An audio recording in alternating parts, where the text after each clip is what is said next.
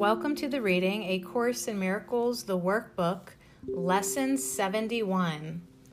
Only God's plan for salvation will work. You may not realize that the ego has set up a plan for salvation in opposition to God's.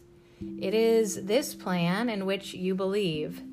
Since it is the opposite of God's, you also believe to accept God's plan and place of the ego's is to be damned.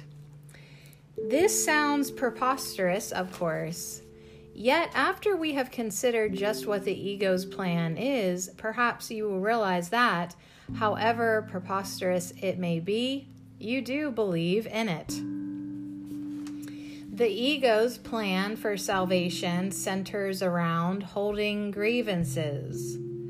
It maintains that if someone else spoke or acted differently, if some external circumstance or event were changed, you would be saved. Thus, the source of salvation is constantly perceived as outside yourself. Each grievance you hold is a declaration and an assertion in which you believe that says, if this were different, I would be saved. The change of mind necessary for salvation is thus demanded of everyone and everything except yourself. The role assigned to your own mind in this plan, then, is simply to determine what, other than itself, must change if you are to be saved. According to this insane plan, any perceived source of salvation is acceptable provided that it will not work. This ensures that the fruitless search will continue, for the illusion persists that although this hope has always failed, there is still grounds for hope in other places and in other things.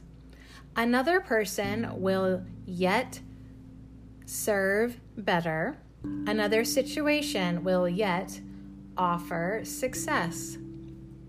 Such is the ego's plan for your salvation.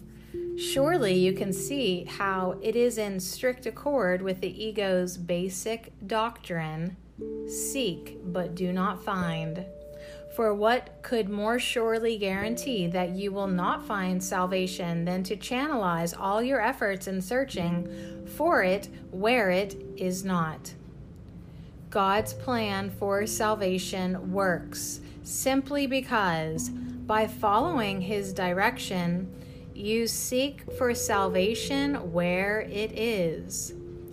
But if you are to succeed, as God promises you will, you must be willing to seek there only. Otherwise, your purpose is divided, and you will attempt to follow two plans for salvation that are diametrically opposed in all ways. The result can only bring confusion, misery, and a deep sense of failure and despair. How can you escape all this? Very simply. The idea for today is the answer. Only God's plan for salvation will work. There can be no real conflict about this because there is no possible alternative to God's plan that will save you. His is the only plan that is certain in its outcome. His is the only plan that must succeed.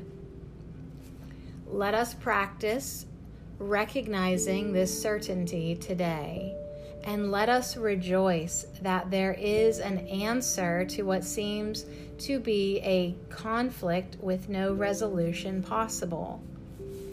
All things are possible to God. Salvation must be yours because of His plan, which cannot fail. Begin the two longer practice periods for today by thinking about today's idea. and realizing that it contains two parts, each making equal contribution to the whole. God's plan for your salvation will work, and other plans will not. Do not allow yourself to become depressed or angry at the second part. It is inherent in the first. And in the first is your full release from all your own insane attempts and mad proposals to free yourself. They have led to depression and anger. But God's plan will succeed. It will lead to release and joy. Remembering this, let us devote the remainder of the extended practice periods to asking God to reveal His plan to us. Ask Him very specifically What would you have me do? Where would you have me go? What would you have me say? And to whom? Give him full charge of the rest of the practice period and let him tell you what needs to be done by you in his plan for your salvation. He will answer in proportion to your willingness to hear his voice. Refuse not to hear. The very fact that you are doing the exercises proves that you have some willingness to listen. This is enough to establish your claim to God's answer. In the shorter practice periods, tell yourself often that God's plan for salvation and only His will work. Be alert to all temptation to hold grievances today and respond to them with this form of today's idea. Holding grievances is the opposite of God's plan for salvation, and only His plan will work. Try to remember today's idea some six or seven times an hour. There could be no better way to spend a half a minute or less than to remember the source of your salvation and to see it where it is.